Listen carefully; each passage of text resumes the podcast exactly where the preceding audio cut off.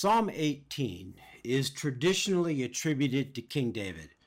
As always, we don't know if he truly authored this psalm, but it does, in a very poetic way, describe what he has gone through as the king of Israel, and it echoes verses from 2 Samuel.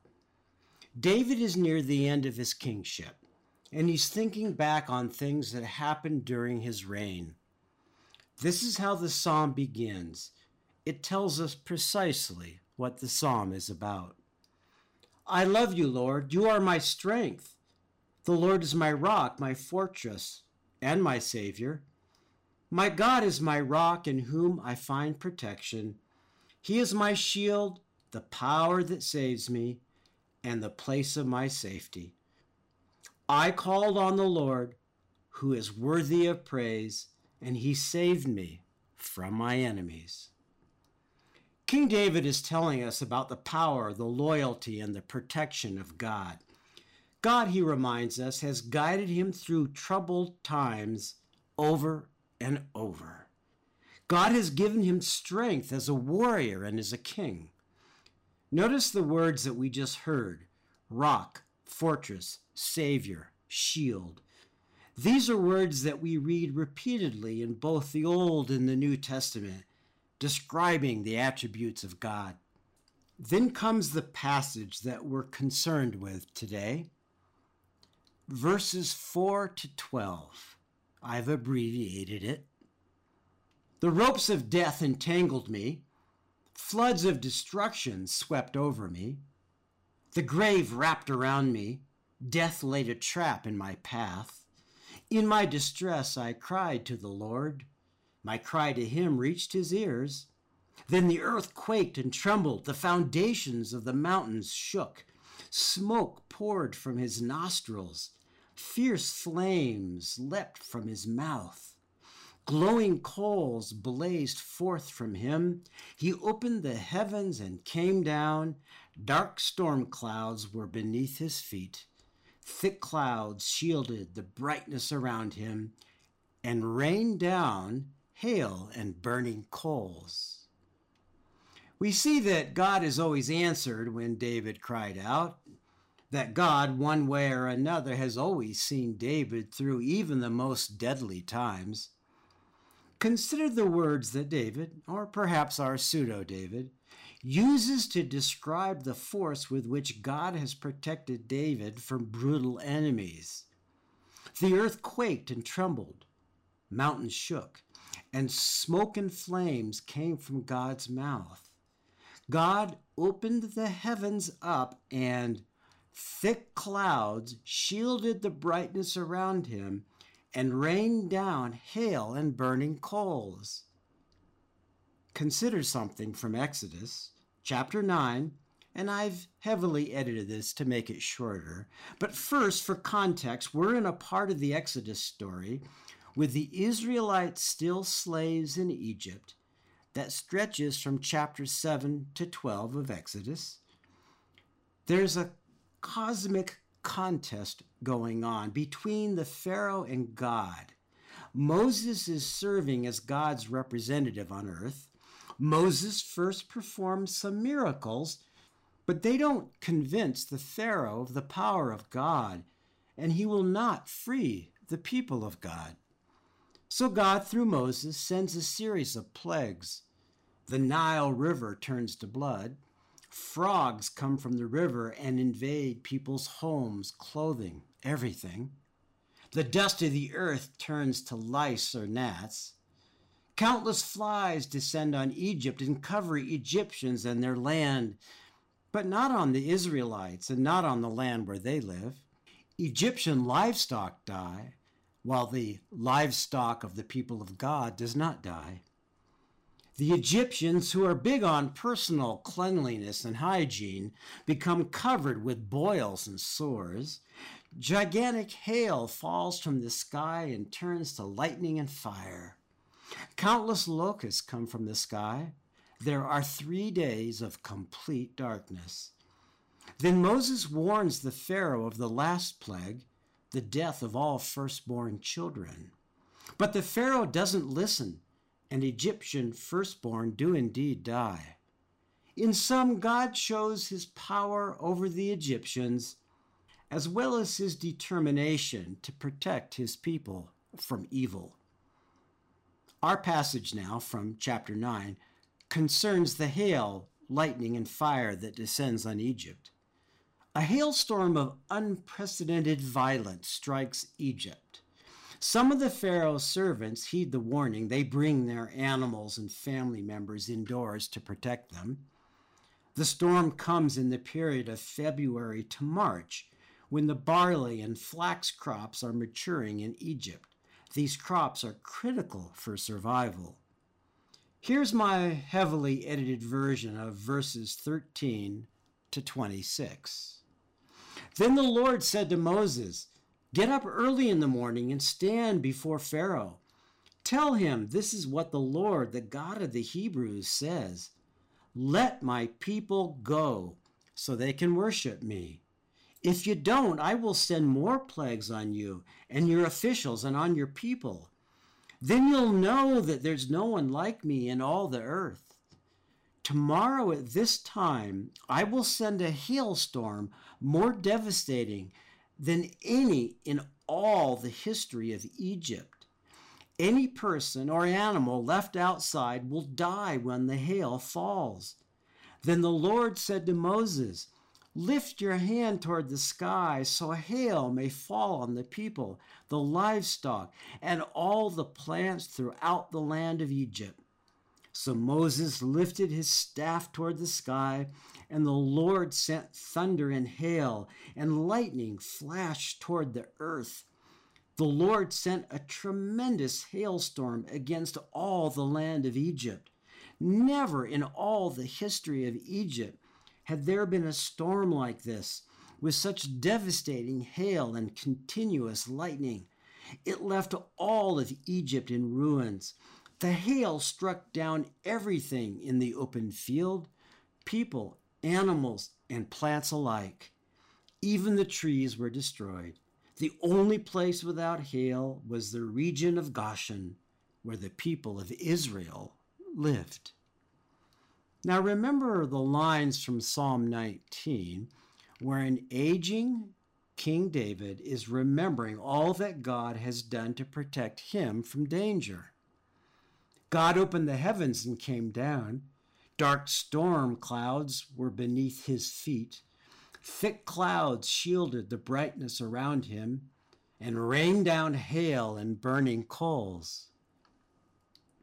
No one knows the precise amount of time that passed between the exodus out of Egypt and the reign of King David, but if we trust the timeline of the Bible, it's about 400 years, almost half a millennia.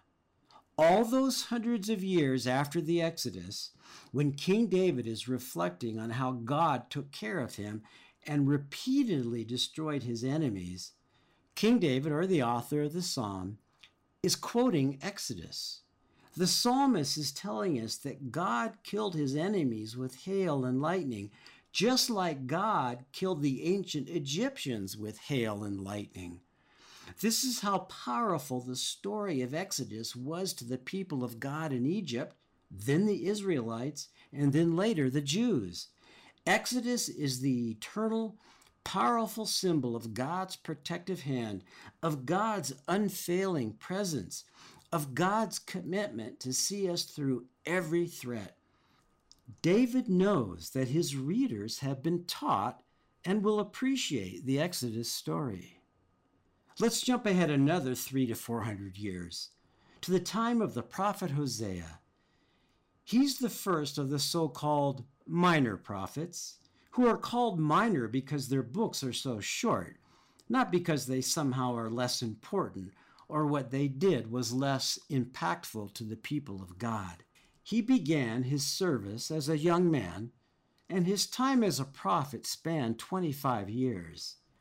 Hosea served a couple of hundred years before the Israelites were exiled into Babylon after being conquered, he lived during one of the most trying times for Israel.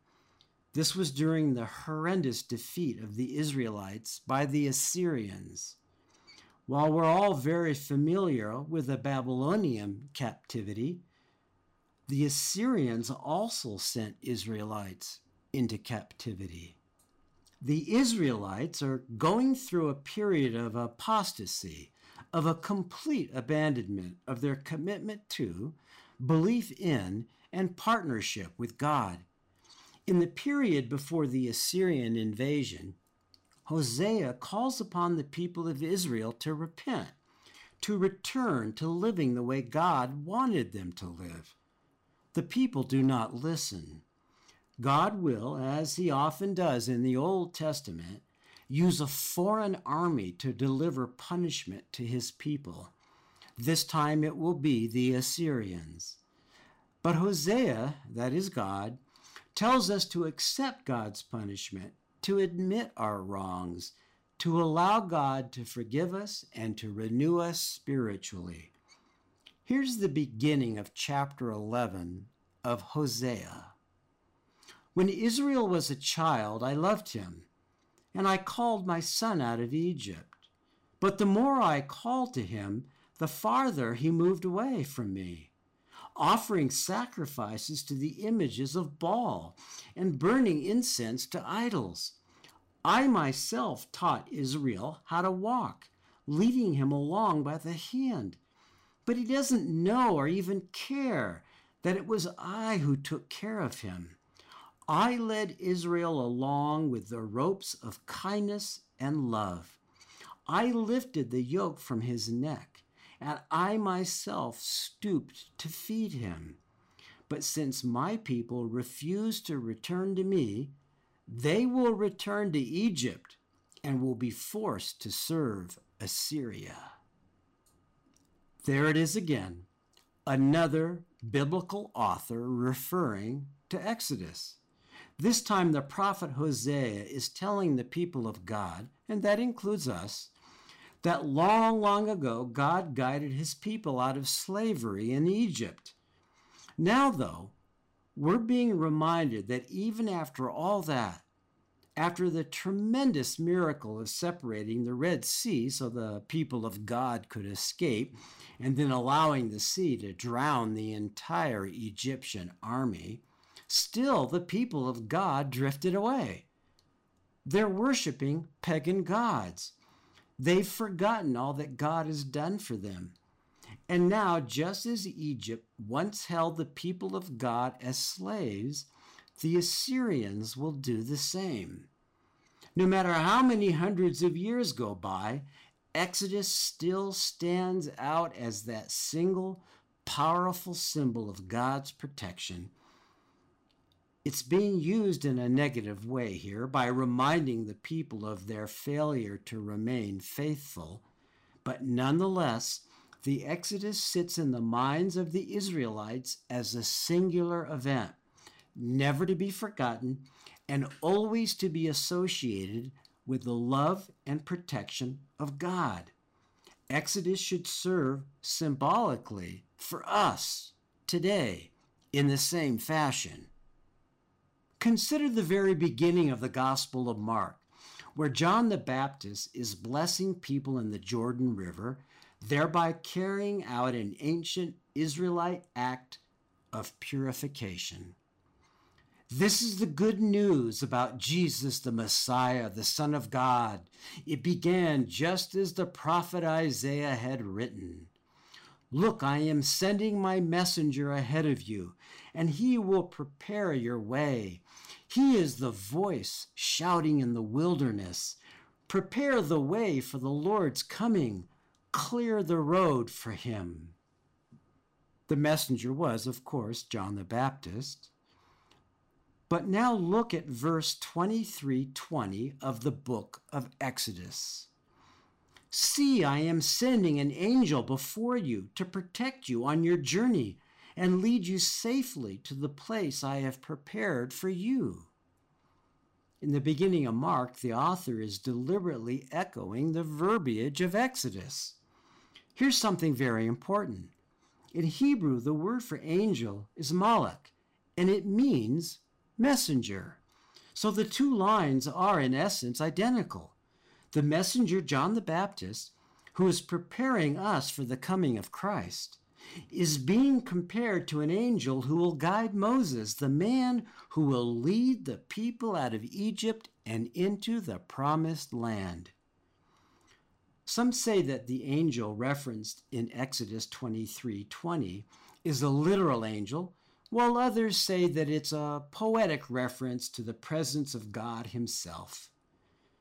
Either way, as John the Baptist is serving the people of Israel by performing ritual baptisms, he is preparing the world for Jesus, just as God made sure that Moses' path was laid before him and that Moses would succeed.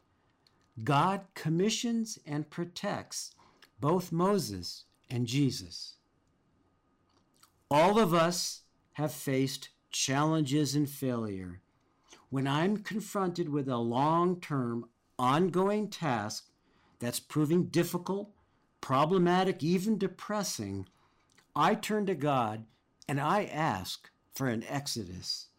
I tell God that just as the prophets of the Old Testament and the authors of the New Testament held up Exodus as their symbol of being rescued in the face of horrific odds, I too look toward the faithfulness, the protection, and the power of God to guide me through what I am confronting.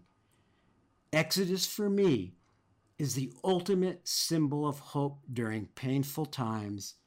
Exodus means to me that God will get me out of the mess I'm in.